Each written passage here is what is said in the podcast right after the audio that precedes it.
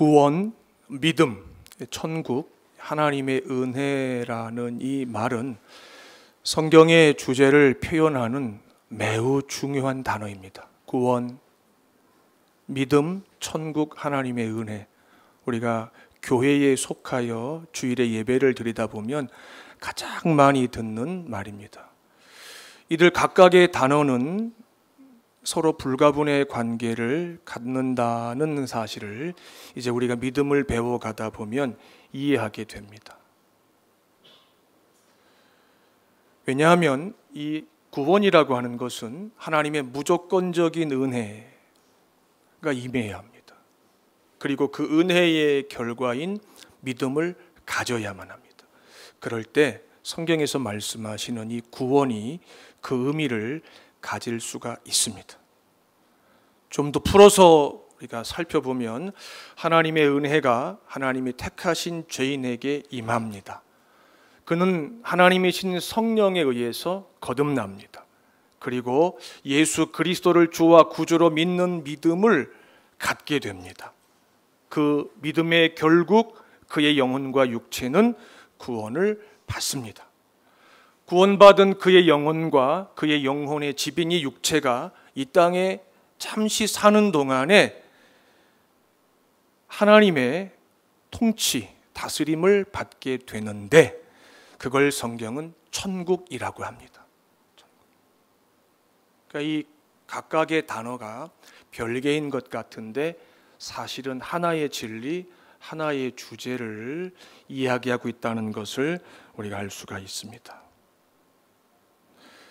천국 백성이 되는 것, 어떻게 하면 천국 백성이 될 수 있는가? 이 이야기를 신구약 성경이 일관되게 하고 있습니다. 천국 백성이 되는 게 왜 그렇게 중요하냐는 거죠. 예수님께서 사람을 창조하신 하나님이신 예수님께서 사람의 영혼과 그 영혼의 집인 육체가 지니는 가치에 대해서 평가를 하셨습니다. 값을 매기셨는데 천하보다 귀하다고 하셨습니다. 이 말은 값으로 환산할 수 없다는 뜻이죠. 그게 사람이 지닌 가치거든요. 여러분 지난 한 주간 동안 여러분의 가치를 세상에서 천하보다 귀하게 여김 받고 있다는 것을 확인하셨습니까?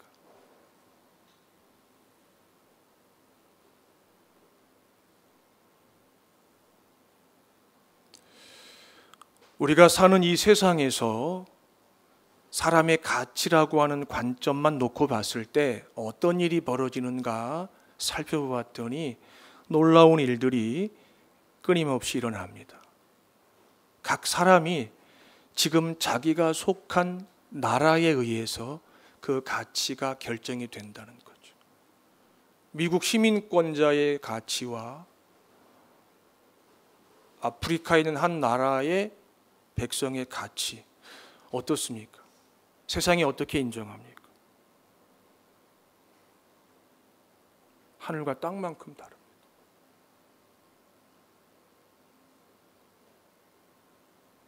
우리가 부인할 수 없는 현실이죠. 하나님은 사람을 창조하실 때 사람의 가치는 천하하고도 바꿀 수 없을 만큼 귀하다고 하셨는데 각 사람이 하늘 아래 사는 형편을 보았더니 어느 나라의 시민권을 가지고 있느냐, 여권을 소지했느냐에 따라서 그 사람의 가치가 결정이 되더라는 거죠. 그래서 지금은 모르겠지만 예전에 할 수만 있으면 미국 시민권을 갖고 싶어 하지 않았습니까?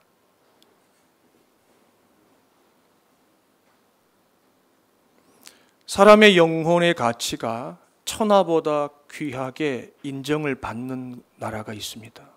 바로 천국입니다. 근데 그 천국은 하나님의 자녀가 죽어서 들어가는 천국이 아니고 그가 예수 그리스도를 주와 구주로 영접하여 하나님을 주인으로 모시고 사는 바로 그곳, 그것이 천국이라고 성경이 가르쳐 주십니다.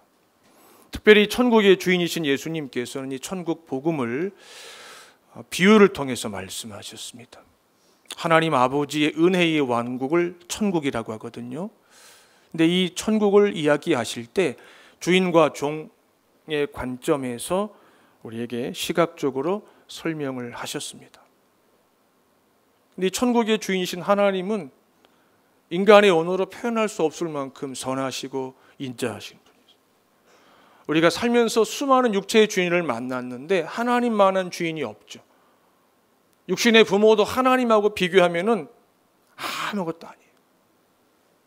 근데 그 하나님이 이 땅에 그분의 왕국을 세워 가시고 택하신 죄인들을 부르셔서 백성 삼으시고 종 삼으신다는 겁니다.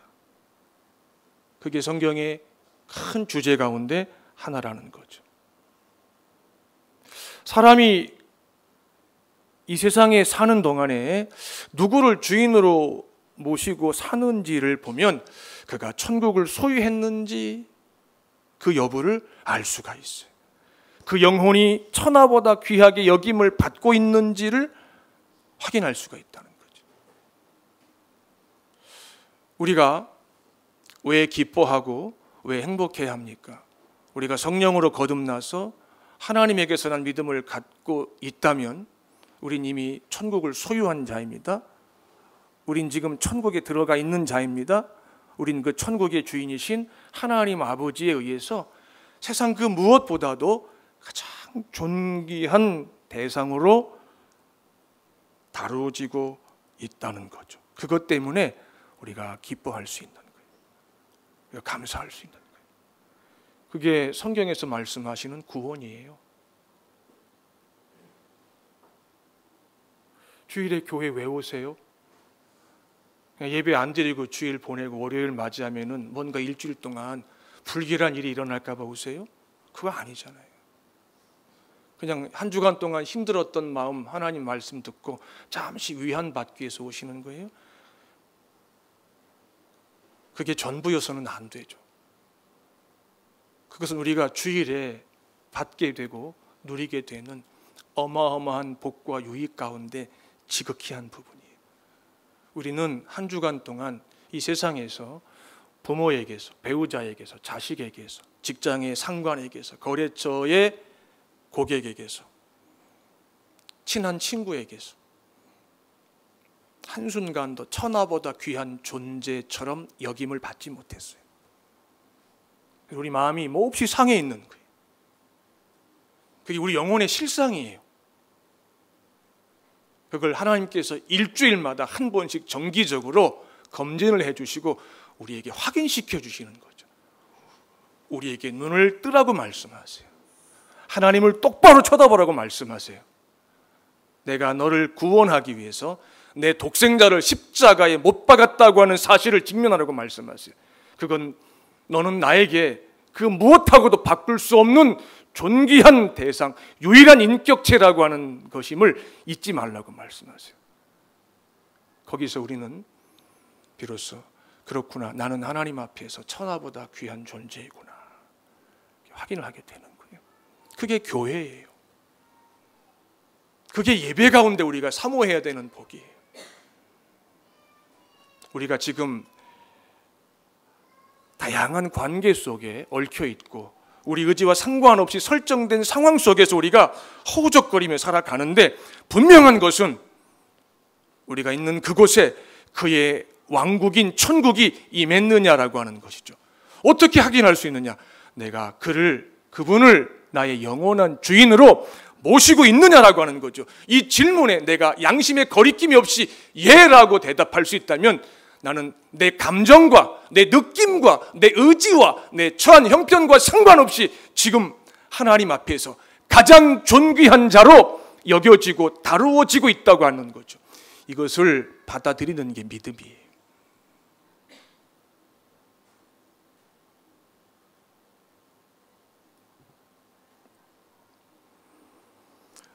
우리가 읽은 본문에 등장하는 인물들은 주인과 종으로 나누어지고 있습니다. 아람 왕 나만의 주인, 나만 아람 왕의 종. 이스라엘에서 잡혀온 한 어린 소녀 나만의 아내의 종, 나만의 아내 그 계집종의 주인. 아람 왕과 북이스라엘 왕 나라의 크기와 그 힘만 놓고 봤을 때에 벌써 아람 왕이 종으로 삼았어야 될 왕이며 나라인데 하나님께서 허락지 않으셔 가지고 마치 대등하게 보여지는 그런 긴장 관계라는 거죠. 북이스라엘의 왕 누가 보아도 하나님을 종으로 섬기고 있는 자여야 하는데 본문에 보니까 그렇지 않다는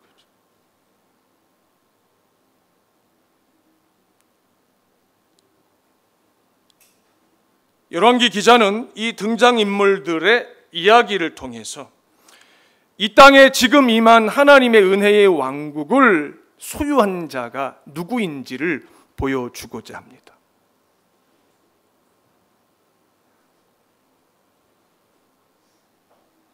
천하보다 귀한 영혼과 육체를 지닌 사람이 누구 앞에 서야만 비로소 천국을 소유한 자가 될 수 있고 또 하나님이 정하신 그 가치만큼 그 가치에 준하는 대접을 받을 수 있는지에 대한 이야기를 합니다. 존귀한 자가 되고 싶지요. 큰 자가 되고 싶지요. 세상 사람들보다 상대적으로 비교가 안 될 만큼 압도적인 그 무언가를 가져야 되지 않습니까? 그게 세상의 현실입니다. 여러분 죽을 때까지 그런 일이 일어날 것 같습니까? 절대 아니랍니다. 내가 장담합니다. 우리는 그만한 능력이 못 됩니다. 그런 자들은 세상 밖에 있어요. 나면서부터 왕들이고요. 나면서부터 재벌들이고요. 평범하게 났는데 그런 사람이 되는 사람은 수십억 명 중에 한 명이에요. 부러워하지 마세요. 그 사람들은 죽을 때까지 복음이 귀에 들리지 않는 사람들이에요.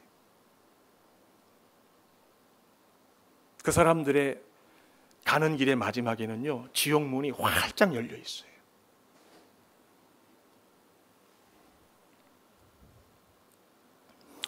하나님을 반역한 인간은 남녀노소를 막론하고 사는 날 동안에 큰 자가 되고 싶어 하고 존귀한 자가 되고 싶어 해요. 자기가 생각하는 큰 자, 자기가 생각하는 존귀한 자가 되고 싶어 하는 거예요. 이 욕망이 하나님을 반역하는 그 순간 죄와 함께 들어온 거예요. 그리고 이 땅에 나서 죽을 때까지 다른 사람과의 이해 관계를 통해서 이 욕망을 어떤 형태로든지 채우고 싶어 해요.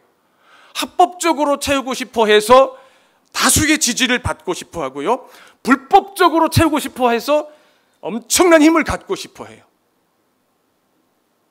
조직 폭력배의 두목, 큰 자가 되고 싶어 하는 거예요. 대통령이 되고 싶어 하는 거. 유권자들의 마음을 사가지고 합법적으로 큰 자가 되고 싶어 하는 거예요.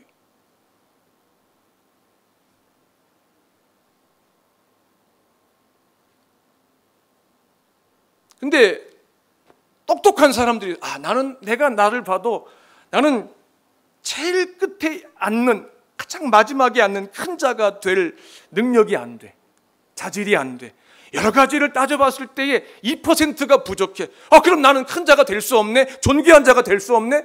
난 그러면 어떻게 살아야 돼? 그런 사람들이 전략을 바꿔요. 가장 큰 자가 누구야? 가장 강한 자가 누구야? 그 자 밑에 가서 그에게 가장 가까운 자가 돼야지. 그게 나만이에요. 우리는 그런 기회가 안 주어져 가지고 확인을 못 했을 뿐이에요.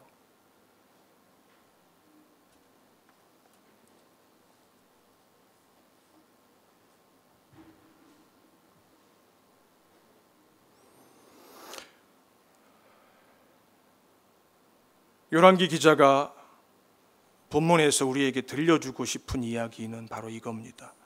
피조물인 사람이 누구를 주인으로 모셔야만 큰 자인가, 존귀한 자인가, 행복한 자인가라는 거죠.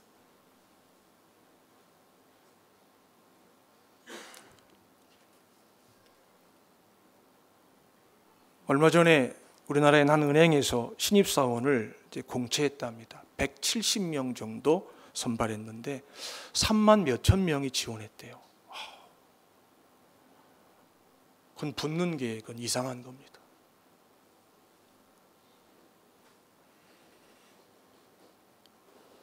지원한 아이들이 가지고 있는 믿음이 뭘까요? 한 치 앞을 알 수 없는 세상, 은행을 주인으로 섬기고 살아야만. 그래도 내가 법이 보장한 정년까지 나와 내 처자식을 먹여 살릴 수 있지 않을까. 큰 자가 되겠다는 욕망은 이미 접은 지 오래일 거고요. 거기서 끝까지 살아남아야 되겠다. 그게 우리 자녀들이 잠시 후에 맞이하게 될 현실이에요. 제가 잘할 때 은행은 안 망하는 줄 알았어요. 제가 잘할 때. 근데 제가 잘하고 보니까 은행도 망하더라고요. 합병이 막 되고. 아, 은행도 믿을 게 못 되는구나. 나라도 망하더라고요. 나라도. 나라도. 나라도 믿을 게 못 되는구나. 세상에 믿을 때가 하나도 없더라고요. 근데 사람들은 그래도 믿을 때가 있다고 아우성을 쳐대고 고집을 부린다는 거죠. 성경에 보니까 뭐라고 말씀하신다? 도울림이 없는 인생과 방백을 의지하지 말라. 믿지 말라. 무슨 말입니까? 오늘 말씀의 주제와 연결하면은 주인으로 삼지 말라는 거예요. 하나님 한 분만을 의지하거라. 하나님을 주인으로 삼거라. 하나님을 모시고 사는 자가 되거라. 그 하나님만이 사람이 큰지 작은지 존귀한지 비천한지 행복한지 불행한지를 그 하나님만이 정하신다는 거죠. 왜? 사람의 영혼과 육체를 창조하신 그 하나님께서 크고 작음과 행복과 불행에 대한 완전한 이해를 갖고 계시잖아요. 세상적인 기준으로 볼 때 아무리 봐도 큰 자와 거리가 멀고 아무리 봐도 존귀한 자와 거리가 먼 사람이 하나님을 알게 되고 하나님을 주인으로 모시게 된 이후로 세상의 큰 자를 부러워하는 것이 아니라 한없이 불쌍히 여기면서 살더라는 거죠. 본문에 등장하는 한 여자아이의 이야기입니다.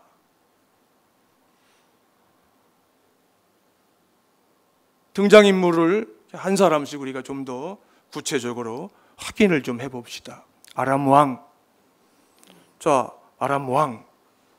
왕이에요, 왕. 이 세상에 왕보다 큰 자 있습니까?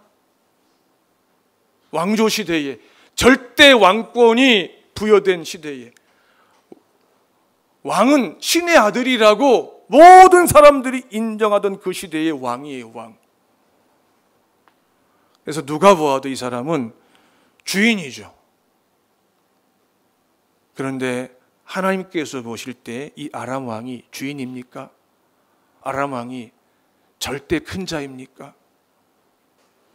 절대 존귀한 자입니까? 이 질문을 해야 된다는 거예요. 왜? 이게 우리 믿음과 믿음의 내용과 믿음의 기반과 우리의 세계관과 우리의 가치관과 불가분의 관계를 갖기 때문에 그래요. 이게 정리가 안 되면 하나님이 나를 존귀한 자, 큰 자라고 말씀하심에도 불구하고 세상의 큰 자 앞에 서면은 그냥 주눅이 들어요, 그냥. 길을 못 펴요. 하나님께서 보실 때 얼마나 슬프시겠어요. 아람 왕, 하나님께서 보실 때 주인 맞습니까? 아니죠. 그는 하나님께서 보실 때 림몬이라고 하는 신을 섬기는 자입니다. 그런데 이 림몬은 뭐냐면 우상이라는 거죠, 우상. 우상의 종이라는 거예요, 우상. 우상 실체가 아니라는 말이잖아요, 우상. 그냥 이미지잖아, 이미지.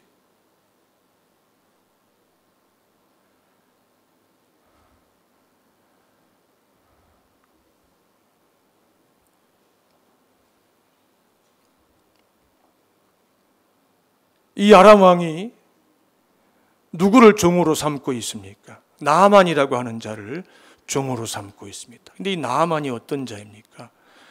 나라를 구한 자입니다. 이 아람이라고 하는 나라가 다른 나라와의 전쟁에서 패망할 뻔했는데 이 나만이라고 하는 장수 때문에 극적으로 승리를 거두고 나라가 존립이 가능해진 거예요. 그러니까 이 왕에게 이 나만이라고 하는 자 비록 종이지만 얼마나 이게 끔찍한 자이겠습니까? 당시 이 나만의 신하가 얼마나 많겠습니까? 한 천명쯤 있다고 한번 가정해 봅시다. 나만 한 명하고 나머지 신하 999명하고 딱 저울을 달았는데 아람 왕이 볼 때에 나머지 999명의 무게하고 나만의 무게가 비교가 안 된다. 안 바꾼다는 거죠. 그래서 어떻게 대접을 해줬을 것 같아요? 신하들 중에 가장 고액의 연봉을 줬겠죠. 엄청난 땅도 줬겠죠. 예? 왕 다음 가는 지위를 줬겠죠. 그러니 그 주인 앞에서 크고 존귀한 자다. 큰 용사다. 이렇게 표현하지 않았겠습니까? 한 남자로 봤을 때 나아만은 더 이상 이룰 게 없는 사람인 거죠. 왕이 되지 못하는 것 말고는 다 가진 자라는 거죠. 그런 자를 이 나, 아람 왕이 자기 종으로 삼고 있다는 거죠. 여러분 직장 생활하고 여러 가지 이해관계 속에서 여러분이 수족처럼 부릴 수 있는 사람 가운데 이런 사람 한 명쯤 있으면 여러분 아마 천하가 부럽지 않을 거예요. 세상에 많은 왕들이 눈을 부릅뜨고 이런 자들을 찾아다녀요. 그런데 이 나만이 병들었어요. 그것도 그냥 병이 아니고 문둥병이에요, 문둥병. 문둥병은 성경에서 하나님을 떠난 인간이 얼마나 비참한지를 가장 자극적으로 보여주는 병이에요. 이 병은 통증이 없어요. 발병을 해가지고 살점이 뚝뚝 떨어져 나가기 전까지 통증이 없어요. 살이 떨어져 나가는데도 당사자가 통증을 못 느껴요. 이게 죄가 가진 파괴적인 힘을 가장 담게 묘사해 주는 질병이에요. 주인 앞에 크고 존귀한 자면 뭐합니까?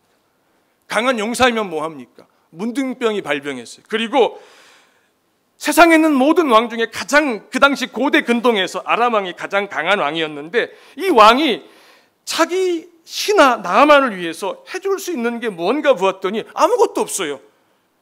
나만이 전한 이야기를 듣고 그래 그러면 북이스라엘 다녀와야 되겠네. 신병 치료차 내가 편지 한 통 써줄게. 그리고 은 열달란트와 금 6천 개와 의복 열벌. 이거 내주는 게 전부예요. 뭐예요? 치료비예요 치료비 우리나라 의료기술이 대단히 발달해가지고 돈이 많은 나라에서 돈 싸가지고 와서 수술 받고 간다지요 그 똑같은 거예요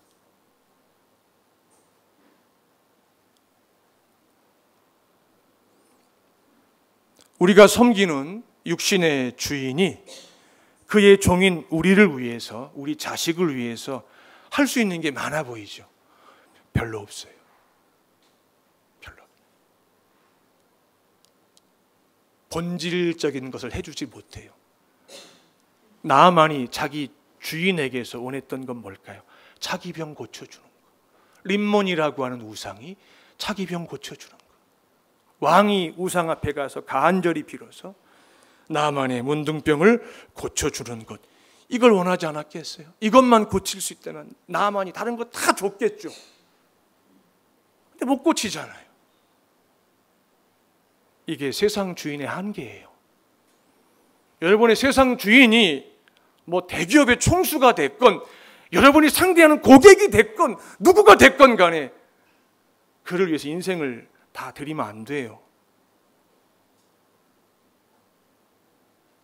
마지막 카드는 남겨두고 육체의 상전과 여러분에게 영향력을 행사할 수 있는 사람들을 만나야 돼요. 영혼 다 팔아가지고 갖다 바치면 안 돼요.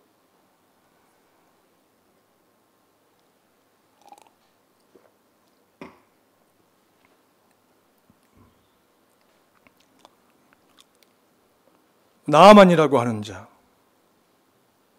왕은 아니지만 왕족의 혈통과는 상관이 없지만 우리 같은 사람들이 봤을 때에 할 수만 있으면 이 세상에 사는 동안에 한번 올라가고 싶은 자리에 앉아 있는 자예요. 앉고 싶은 자리에 이미 앉아 있는 자예요. 그래서 하나님을 알지 못하게 되면은 이 자리에 앉는 것이 인생의 가장 큰 목적이 되는 사람들이 얼마나 많은지 몰라요. 인생은 가장 센 자 밑에 가서 그의 손과 발이 되라고 허락하신 시간이 아니에요. 인생은 보통 70이고 기로에 80이라고 그러죠. 모세가 그랬어요. 인생의 연수가 70이요. 강건하면 80이라고 그랬어요. 그러면 우리가 아 이게 내 인생이구나. 이게 내가 책임져야 되는 시간들이구나. 언제 깨달아요? 보통 20살 넘으면 군대 갔다 오면 뭐 결혼할 쯤이 되면 직장 생활 하면은 야 부모님이 말한 게 이런 뜻이구나. 그러면 이제 계산을 하는 거죠.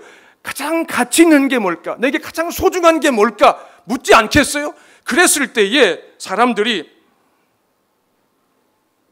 나만처럼 되고 싶어 한다는 거예요. 나만처럼.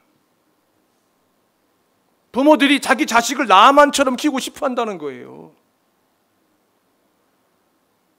교회에 앉아서 하나님의 능력을 필요할 때마다 차용해가지고 나만처럼 되게 해달라고 구한다는 거예요.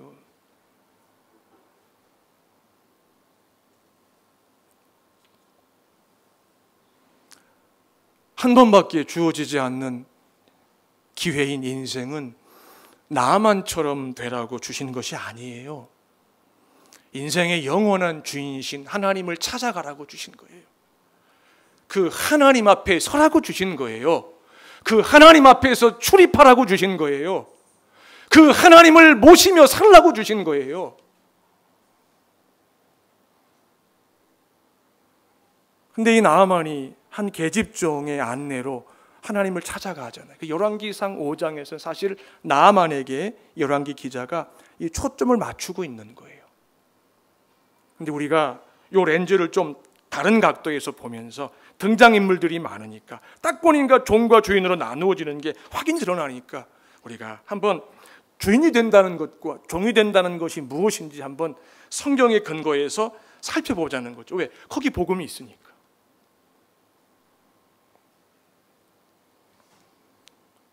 나아만이 북이스라엘의 선지자 엘리사를 찾아갑니다. 누구 때문에 찾아갑니까? 이스라엘 땅에서 전쟁 포로로 잡혀온 한 어린 소녀. 영어 성경 다른 역본을 찾아보니까 어떤 성경에서 maid라고 썼더라고요. 메이드. 그는 개혁 한글 성경에는요. 좀 더 와닿게 번역했어요. 계집종이 어린 계집종이 어린 계집 종. 이 어린 계집종의 말을 듣고 지푸라기라도 잡고 싶은 심정으로 엘리사를 찾아간다는 거죠. 이 그, 그 사건의 발단이 된 실타래가 된 시작이 된 이 어린 소녀. 나만의 아내를 섬기는 몸종이죠. 하나님 알지 못하는 이방 여인을 주인으로 섬기고 있어요. 누가 보아도. 그래서 이 아이는 그때나 지금이나 세상이 볼 때 소망이 없는 자예요. 여러분 혹시 홍콩에 사시면서 다른 나라에서 오신 그 젊은 그 여성들, 그 홍콩에 있는 집, 여러분 집에서 이렇게 수정드는 그분들을 바라보시면서 내 딸들을 잘 키워서 저렇게, 저렇게 돼야 되겠다. 이런 마음 가져본 적 혹시 있으세요? 미치지 않고는 그래서 안 갔죠. 무슨 말입니까? 딱 봤을 때 그냥 세상적인 관점에서 야, 어떻게 저렇게 살 수 있을까? 그저 꽃다운 나이. 죽음의 그림자가 짙게 들어오지 홍콩 할아버지 휠체어 태워가지고 하루 종일 끌고 다녀. 그게 젊은 애가 할 일입니까? 간호사도 아닌데. 그 보면서 아 참 희생적이다. 참 보기 좋다. 자식들이 못하는 거 저 아이가 해주는구나. 제 인생은 저렇게 살아야지. 그래서 그렇게 그렇게 해주고 싶으세요? 내가 지금 그분들을 비하하는 게 아니에요. 세상은 그런 처지에 있는 사람을 어떻게 봅니까? 가장 비참한 중에 가장 비참한 자로 보고 가장 작은 자 중에 가장 작은 자로 본다는 거죠. 근데 그 소녀가 성경에 등장하는 이 소녀가 지금 누굽니까? 가장 큰 자, 가장 존귀한 자, 문둥병이든 자기 주인을 어떻게 합니까? 살 수 있는 길을 알려주고 있어요. 사마리아에 계신 하나님의 사람 앞에 계셨으면 좋겠는데요. 아람왕 앞에 서 있어봤자 림몬의 우상 앞에 서 있어봤자 죽을 때까지 소망 없는데요. 무슨 이야기입니까? 무슨 이야기입니까? 포로로 잡혀온 이 이름 없는 소녀가 이스라엘의 하나님에 대한 믿음을 가지고 있다는 얘기를 하는 겁니다. 만약에 나만이 갔는데 고침받지 못하면 어떻게 됩니까? 이 아이 죽습니다. 이 아이의 증언은 자기 목을 내놓고 하는 얘기입니다.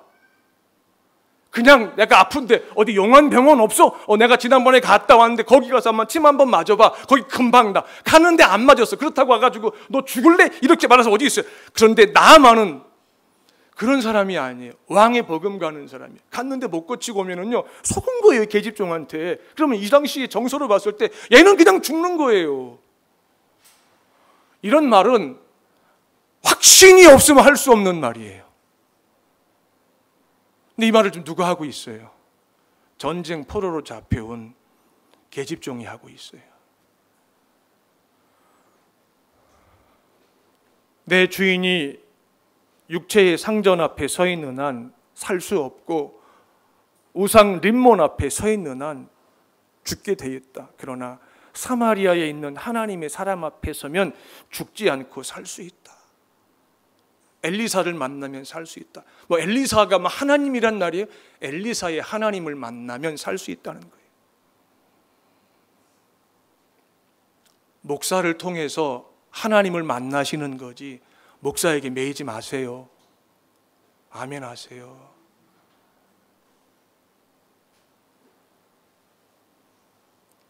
이 소녀가 한 말은 나만에게 복음이었어요. 복음. 세상이 볼 때 예나 지금이나 가장 작은 자 중에 작은 자죠. 가장 비천한 자 중에 비천한 자죠. 무슨 팔자가 이렇게 기구해서 그냥 인력 수출이 된 것도 아니고 전쟁 포로로 잡혀가 가지고 몸종이 되었을까? 그런데 하나님께서 보실 때 얘는 어떤 애다? 가장 존귀한 자다. 천국 가면 만날 겁니다. 가장 큰 자다.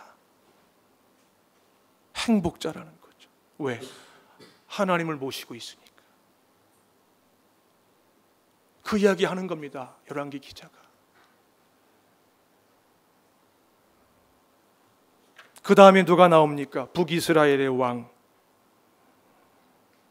북이스라엘의 왕은 세상 사람들이 볼 때 하나님만을 주인으로 모시고 살아야 하는 사람들 중에 대표입니다. 그런데 이 북이스라엘의 왕이 가만 보니까 하나님을 주인으로 모시지 않고 있어요. 아람 왕이 편지와 함께 나만을 보냈을 때에 그냥 옷을 찢고 이거 전쟁하자는 얘기구나. 내가 무슨 하나님이냐? 내가 어떻게 이, 이 나만의 문둥병을 고친단 말이야. 니네 한번 생각 있으면 생각해봐. 이건 분명히 선전포고야. 이랬단 말이에요.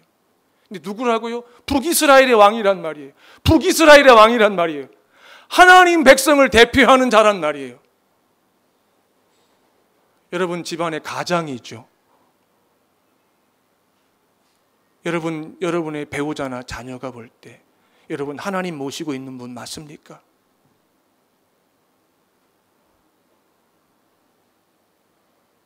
작은 어려움 앞에 혼비백산해 가지고 잠을 잠을 이루지 못하고 연습장 꺼내 가지고 계속 계산만 하고 있는 건 아닙니까?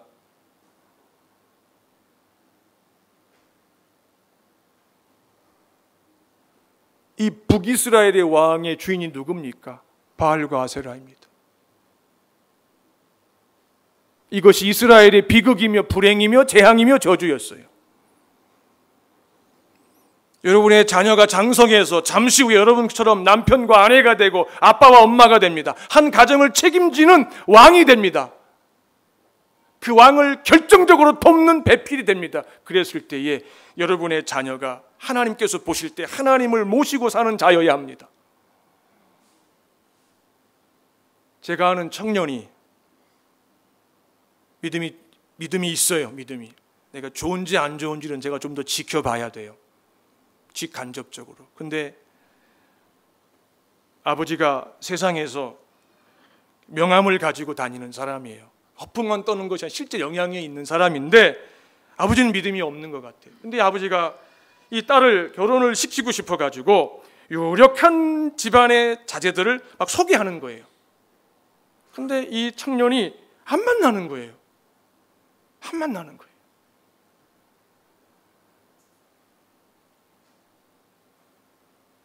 왜? 하는 거예요. 결혼 이후에 가정을 이루어서 하나님의 왕국이 세워지려면은 내 배우자가 하나님을 주인으로 모신 사람이어야 된다는 거죠. 그럴 때 나와 배우자와 스라의 자녀들이 천국에서 이 땅에만 천국에서 그 가치가 천하보다 귀하게 여김을 받을 수 있는 기회와 가능성이 보장되니까.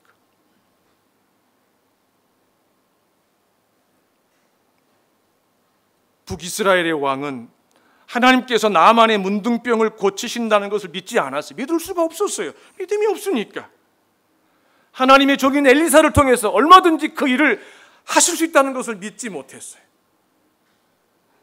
그 아람왕의 편지를 읽고 나서 보여준 행동이 바로 그 결정적인 증거죠. 자, 북이스라엘의 왕, 전쟁 포로로 잡혀간 이 계집종이 볼 때에 올려다 볼 수 없을 만큼 존귀한 자입니다. 비교할 수 없을 만큼 큰 자입니다. 그런데 하나님께서 보실 때 이 북이스라엘의 왕이 큰 자입니까? 존귀한 자입니까?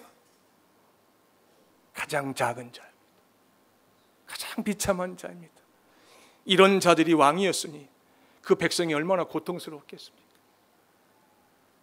참고로 북이스라엘은 19명의 왕이 통치했어요. 그런데 한 명도 하나님을 주인으로 모셨던 왕이 없어요. 남유다는 20명의 왕이 통치를 했어요. 그런데 가뭄에 콩나듯이 하나님을 주인으로 모시는 왕들이 있었어요. 그 남유다의 왕들의 계보를 통해서 영원한 왕이신 예수 그리스도께서 이 땅에 오시는 거예요.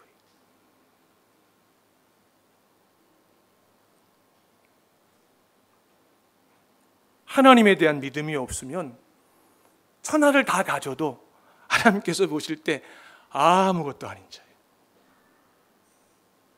하나님에 대한 믿음이 없으면 세상 모든 사람들이 박수를 치고 환호하고 경의를 표해도 하나님께서 보실 때 가장 비참한 자 중에 비참한 자예요. 하나님을 주인으로 모시잖아요. 마지막으로 등장하는 엘리사. 어떤 사람이에요? 하나님 한 분만을 주인으로 모시고 살아가는 사람이에요. 이것 때문에 북이스라엘의 왕들에게 죽을 때까지 미움받았어요.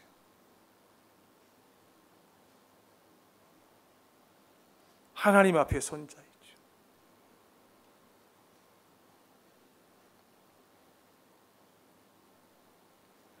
성경은 그를 어떻게 묘사합니까?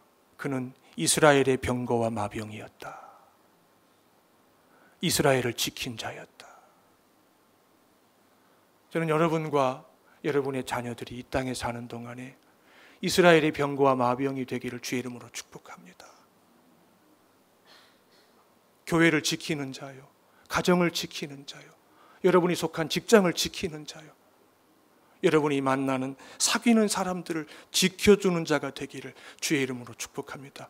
무엇을 지켜주냐? 그들의 영혼을 지키는 자요. 그들의 영적인 영토를 지켜주는 자요.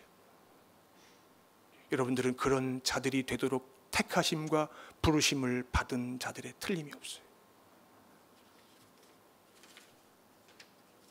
정리합니다.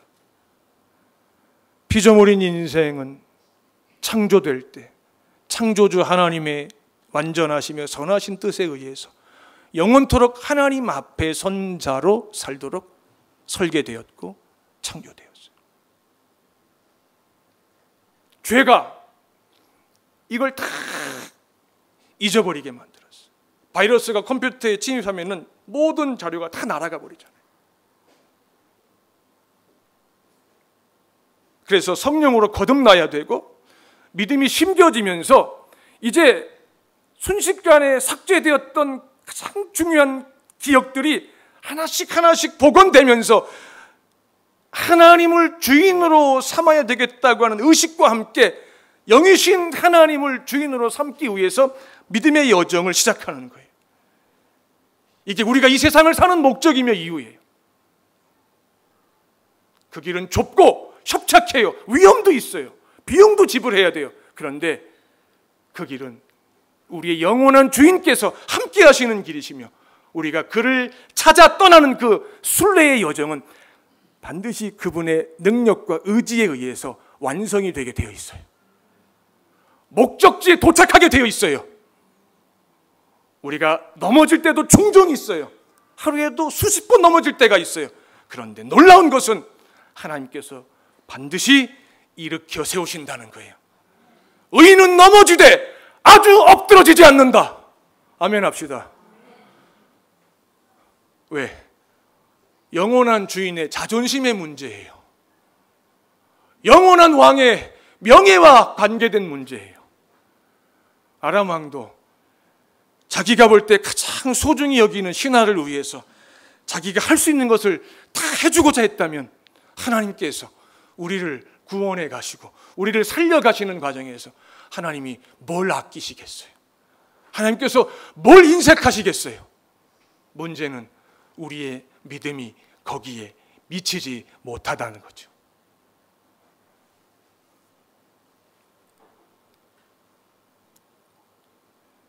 몇 가지 질문으로 설교의 결론을 대신합니다. 나는 지금, 지금 누구 앞에 서 있는가? 나는 지금 누구를 주인으로 섬기기 위해서 찾아가고 있는 가? 하나님께서 보실 때 내 주인은 누구인가? 하나님인가? 아니면 하나님이 아닌 다른 것들인가? 내 자식은 지금 누구 앞에 서 있는가? 나는 내 자식을 누구 앞으로 안내하고 있고 인도하고 있는가? 그 과정에서 내 자식이 잠깐 좌절을 겪을지라도 두려워하지 마시라는 거죠. 아파요. 순간 아파요. 아비고 어미이기 때문에. 그러나 그 아픔을 통해서 하나님께서 우리의 진정성을 확인하시는 거죠. 너는 네 자식을 과연 내 앞에 세우고 싶어 하느냐? 아니면 세상 앞에 세우고 싶어 하느냐?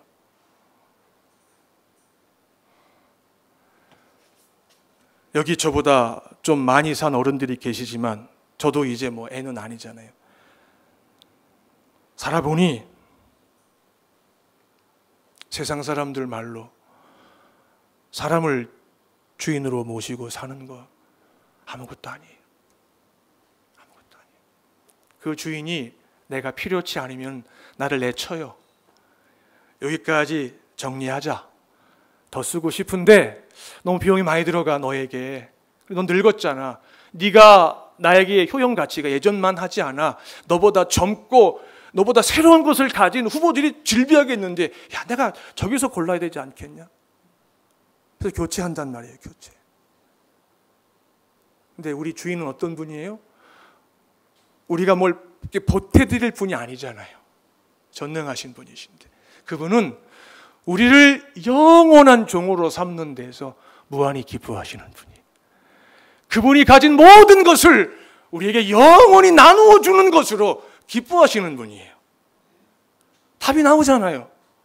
이 땅에 잠시 살다 가는 동안 누구를 주인으로 만나야 돼요? 누구를 주인으로 모셔야 돼요? 누구의 종으로 살아야 돼요? 만군의 주 여호와, 엘리사의 하나님, 어린 계집종의 하나님,